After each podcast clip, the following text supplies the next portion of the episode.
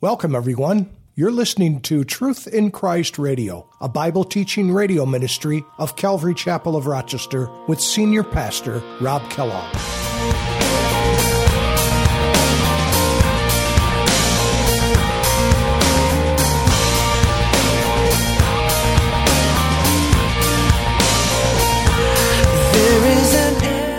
And so Deborah was a judge and she was a prophetess, but we'll see later in chapter 5, verse 7, that she called herself really a mother to Israel. She was like a mother to Israel. And I love that because when you think of a mother, you think of somebody who is always there, somebody who is nurturing, somebody who is there when you're crying on, you know, you're, you're brokenhearted. You can always climb up into mother's lap and you can cry and she's always there to to, to rub your hair and to rub your head and to wipe away the tears and to offer soft words of encouragement.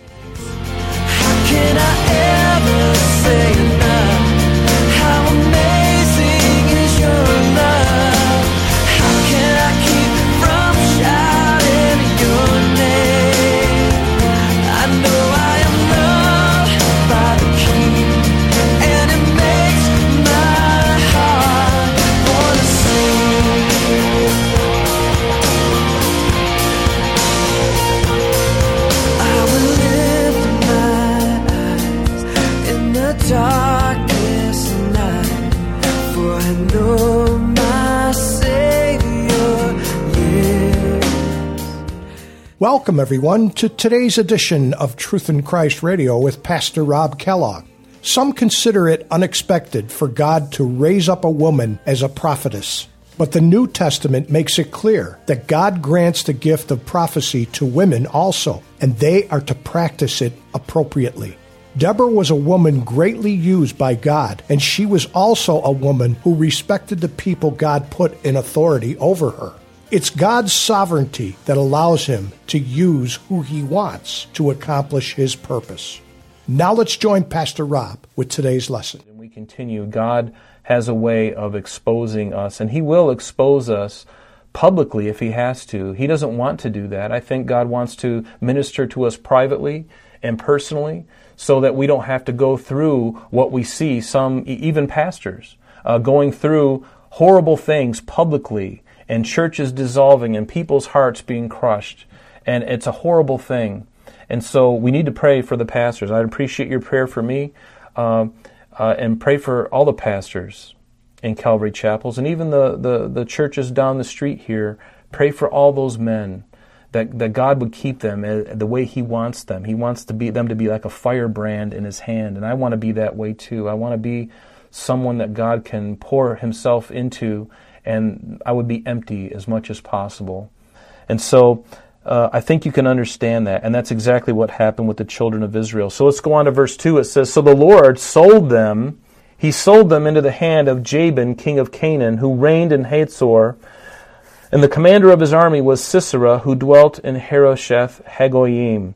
Now, this Jabin, king of Canaan, this may actually be more of a title than it is an actual name. His name probably wasn't Jabin, it was probably something else. But just like we saw with Caesars, the Caesars, the Herods, and the Xerxes, and the Medes and the Persians, these, these names were really titles more than physical names. And so this land of Hazor, which Jabin was the king of, is, is about eight and a half miles north of the Sea of Galilee. When we were there a few weeks ago, we had an opportunity to drive right by Hazor, and Hazor is actually a tell. A tell is a, it looks like a hill.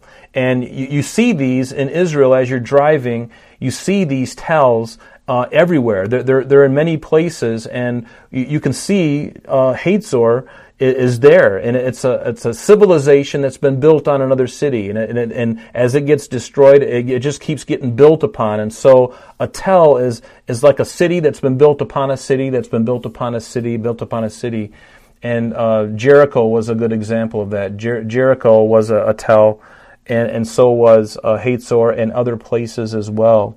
And so when it says in verse 3, the children of Israel, they cried out to the Lord, for Jabin had 900 chariots of iron, and for 20 years he had harshly oppressed the children of Israel.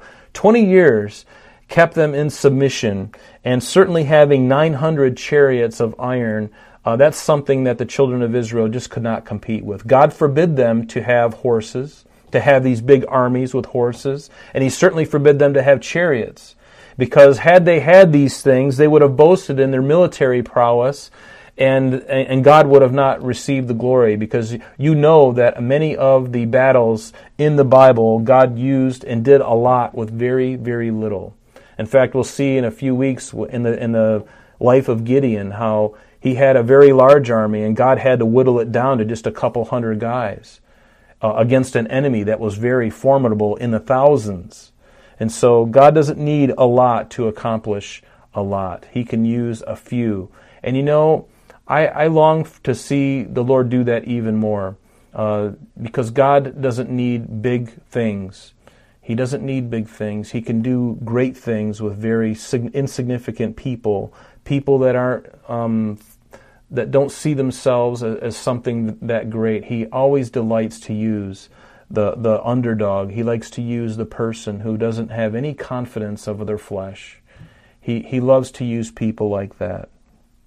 And notice that the children of Israel cried. They cried, and their cries were, uh, were not that God would forgive their sins. Notice the difference here because they cried. Why did they cry? Because of the 900 chariots and the oppression.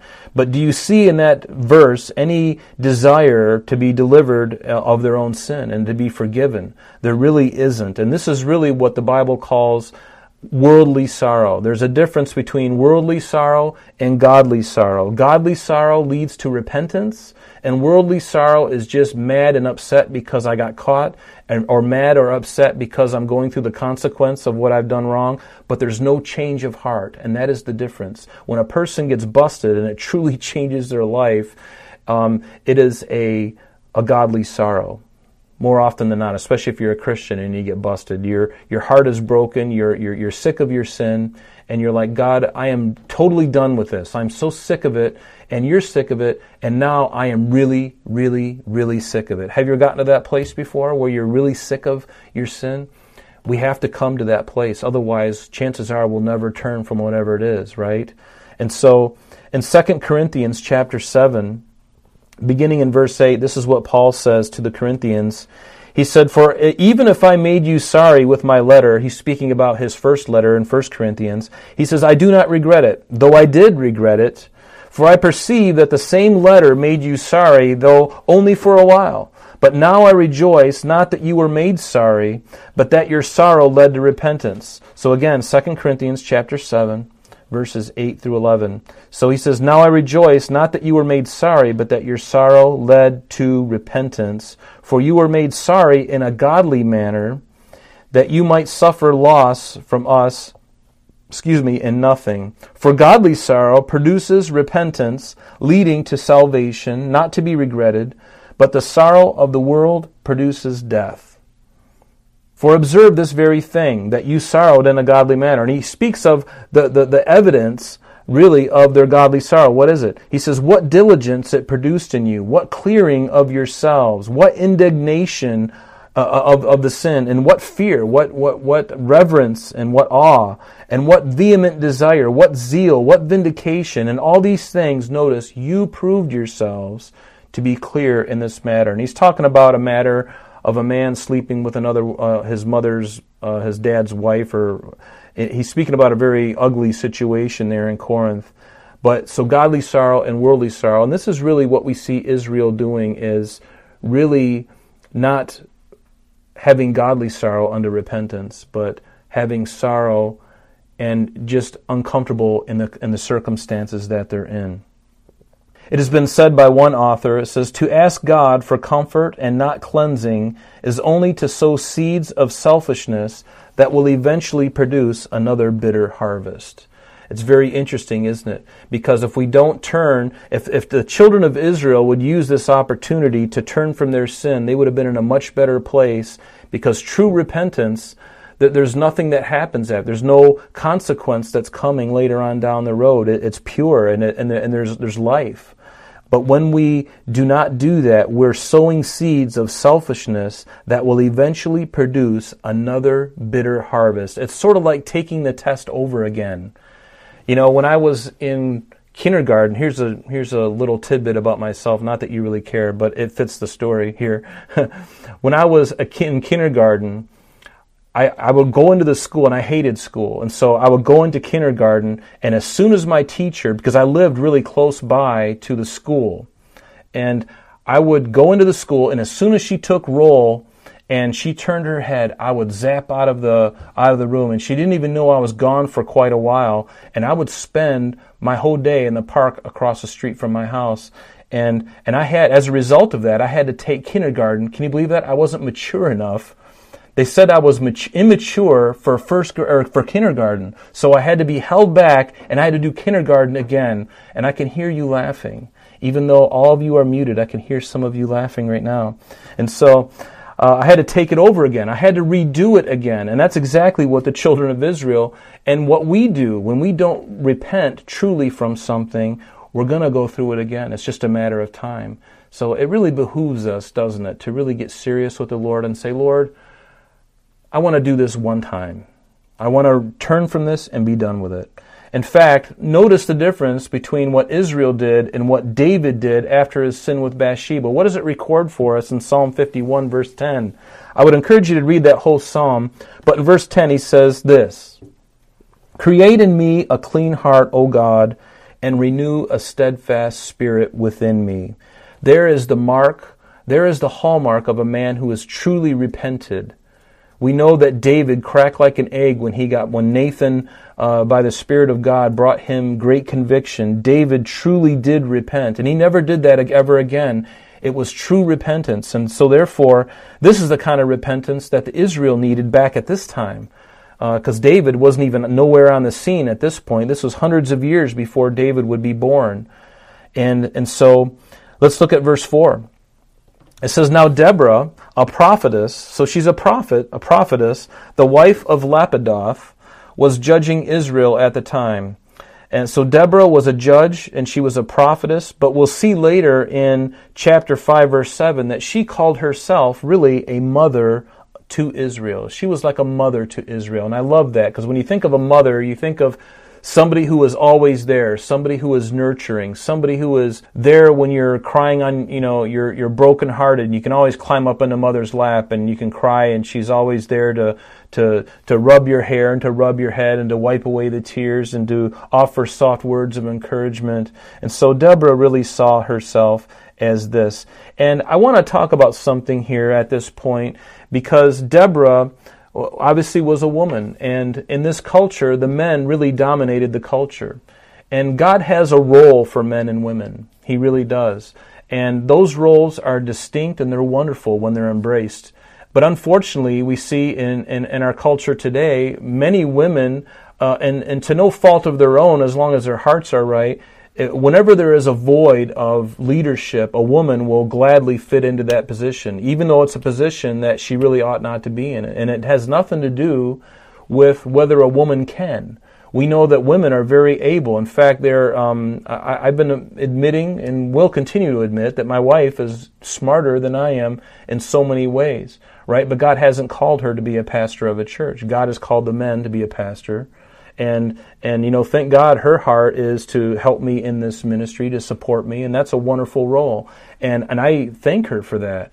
And when men and women embrace those roles that god has given us the men are to be the head of their own homes not the women. And again it has nothing to do with intelligence. It has nothing to do with uh, strength or ability or spiritual capability. It has nothing to do with that. It has everything to do with God's order of things. So why why is Deborah here now in this position of being a judge over Israel? Let me suggest to you that the children of Israel had gotten into such a period of spiritual decline that the men were completely sold out, and there was really not a man in the area that God could put his finger on and say, I want you to lead my people. I want to speak to your heart. But God probably found no man, because if he had, he wouldn't have called Deborah. And De- so this is not Deborah's fault. This is really an indictment, really, against the children of Israel. Again, God's not a chauvinist, and neither am I. Uh, but the Bible says that that God creates uh, roles for men and women, and when we both embrace those roles, there is a great, great peace. There's a great unity, everything is at peace, relatively. And, and we see in our culture now that not really happening. We see uh, men and women in roles that they were not created to be in, and that creates a lot of strife. Turn with me to Isaiah chapter 3, uh, because uh, this is really something that God was speaking to Isaiah's heart uh, before the coming judgment from Babylon on Judah and Jerusalem specifically. And let me read to you just the first 12 verses because the verse that we really want to land on is in verse 12, but let's just look at it. It says, The Lord says to Jeremiah or to Isaiah, he says, For behold, the Lord, the Lord of hosts, takes away from Jerusalem and from Judah the stock and the store, the whole supply of bread and the whole supply of water, the mighty man and the man of war, the judge and the prophet and the diviner and the elder. Notice what God is taking away from them because of their idolatry. He's taking away from them their, their very sustenance and the men that, that God had raised up, the judge and the prophet, the diviner, the elder, the captain of the fifty, and the honorable man, the counselor, and the skillful artisan and the expert enchanter, which God obviously didn't approve of, but that's what they were into. And so he says, I'm taking that all away, and I will give children to be their princes. And babes shall rule over them, and the people will be oppressed. And this is not a good thing, God is saying. This is not, this is really the result of their uh, disobedience. This is what God's going to allow. This is a, a bad sign when children rule over their parents and over a culture.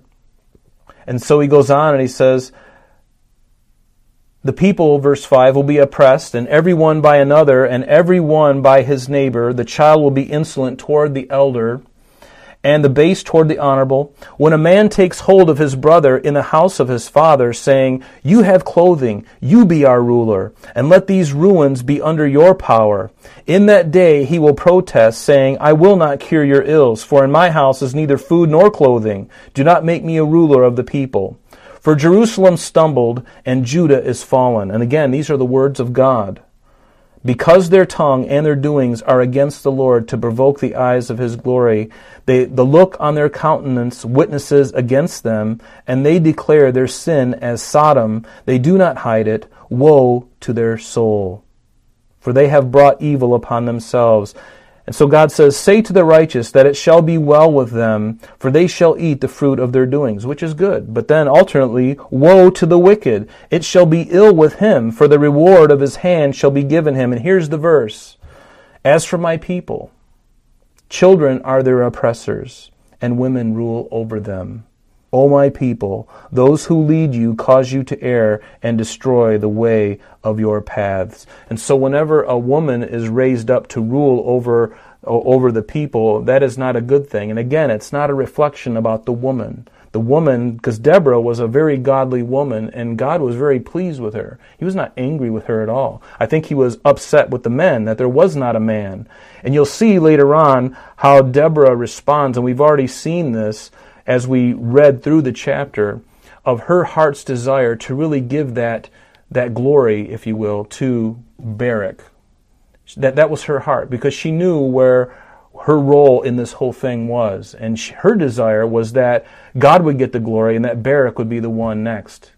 But as we'll see in the song afterwards, we're going to see that Deborah, and again, this is not her fault, but that the song is really giving Deborah more of the of the preeminence other than God. And again, it's not her fault. It's just the way it came out because she really had the faith where Barak did not. She was the one who had direction where Barak did not. And he could have had these things if he was submitted unto the Lord, but for some reason he wasn't, and he was scared and unwilling and God found in her a woman who was strong and very willing and listening to the Lord. And that's all that matters to God. He can use anything. He can use a donkey. And he did, didn't he? He used a donkey to rebuke Balaam. And so, but again, eh, nothing against Deborah, and certainly nothing against women, but there are roles of men and women, and we, we gotta, um, and, and that's a good thing for us today. Men, what are you doing in your homes? Are you the head of your home, or is your wife the head of the home? You know, um, you know, you should have the say. You should have the final say over things. Your wife and you should pray together. You should make decisions together. But the ultimate, the, when it really comes down to it, that decision is yours, and you have to make that decision. And so, make the decision with meekness and with gentleness and listening to your wife, because God has given you to her, given her to you, it would be foolish to make decisions without ever consulting our wives. Do you really want to know their heart and their thoughts? Maybe they've got something better. But ultimately, God's going to reward you for what you do according to His will. But we need to listen, guys, and we need to take that, that role in our house very seriously. And we can't uh, give that away to anyone. And when we do, and if we do it rightly and we do it uh, in the meekness that, that God would have us to, your wife will willingly submit to you.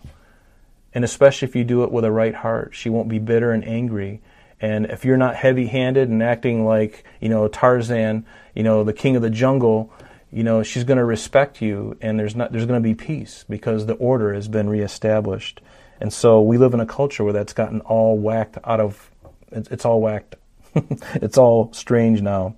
But going on to verse 5, it says, And she, Deborah, would sit under the palm tree of Deborah. There's even a tree named after her. How's that? Between Ramah and Bethel in the mountains of Ephraim, and the children of Israel came up to her for judgment. So they would come up to her to have matters discussed and for her to give direction. And again, why wasn't a man doing that? Maybe because there wasn't a man to do that. And again, that, that's really an indictment against the men in that culture at this time in history. So, then she sent and called for Barak, the son of Abinoam, from Kedesh and Naphtali. So Barak was from Naphtali, which is up there, that land right to the west of, of the Sea of Galilee and going up a little bit north of the Sea of Galilee. And so she said to him, and notice, has not the Lord God of Israel commanded Go and deploy troops at Mount Tabor, and take with you 10,000 men of the sons of Naphtali and of the sons of Zebulun.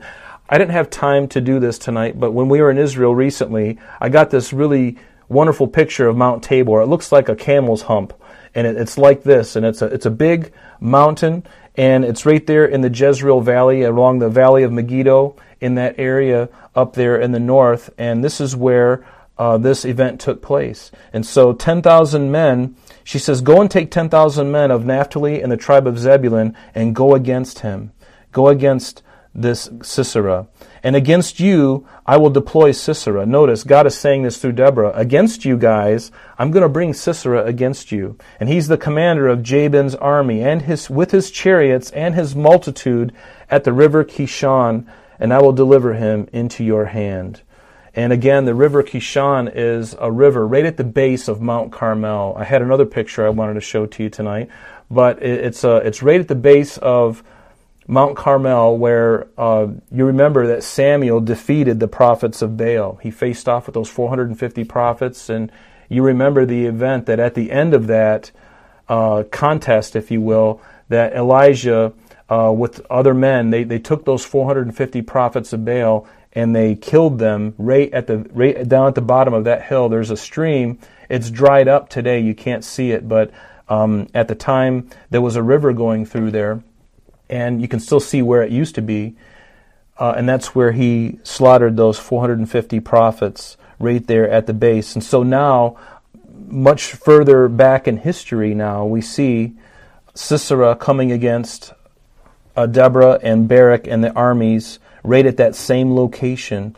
And so notice what Barak said. So here she is prophesying, telling him what's coming. And Barak said to her, If you will go with me, then I will go. But if you will not go with me, I will not go. And, you know, when I read that, it kind of pains me as, a man. Uh, I'm sorry, that's all the time we have for today, but please join us next time as Pastor Rob continues our study in the book of Judges. Calvary Chapel of Rochester is located at 2503 Browncroft Boulevard, Rochester, New York 14625. You can reach us at our church office between 9 a.m. and 4 p.m. Monday through Friday at area code 585 586 3140. If you would like to have an audio CD of today's message mailed to you in its unedited form, simply mention today's date when contacting our church office. You can also contact us via the web by logging on to www.calvaryrochester.com. There you will be able to access a number of useful things, such as information concerning our beliefs, our ministries, contact information, our location, service times, and much more. You can also download or listen to the radio and sanctuary messages free of charge from the teachings link at the top of the page. To listen to Calvary Chapel of Rochester sanctuary messages or Truth in Christ radio on your mobile device, just subscribe to both through Google Play and Apple Podcast. You may also join us on Sundays and Thursdays through live streaming of our services and Bible studies. Just click on the online services link. We're so glad that you could join us today. And if there is any way that we can bless you in your walk with Jesus Christ, please don't hesitate to call our church office. Remember, Jesus said, I am the way, the truth, and the life. And for this cause I have come into the world, that I should bear witness unto the truth. Everyone who is of the truth hears my voice. May God bless you in abundance today as you walk with Him. And until next time, this has been Truth in Christ.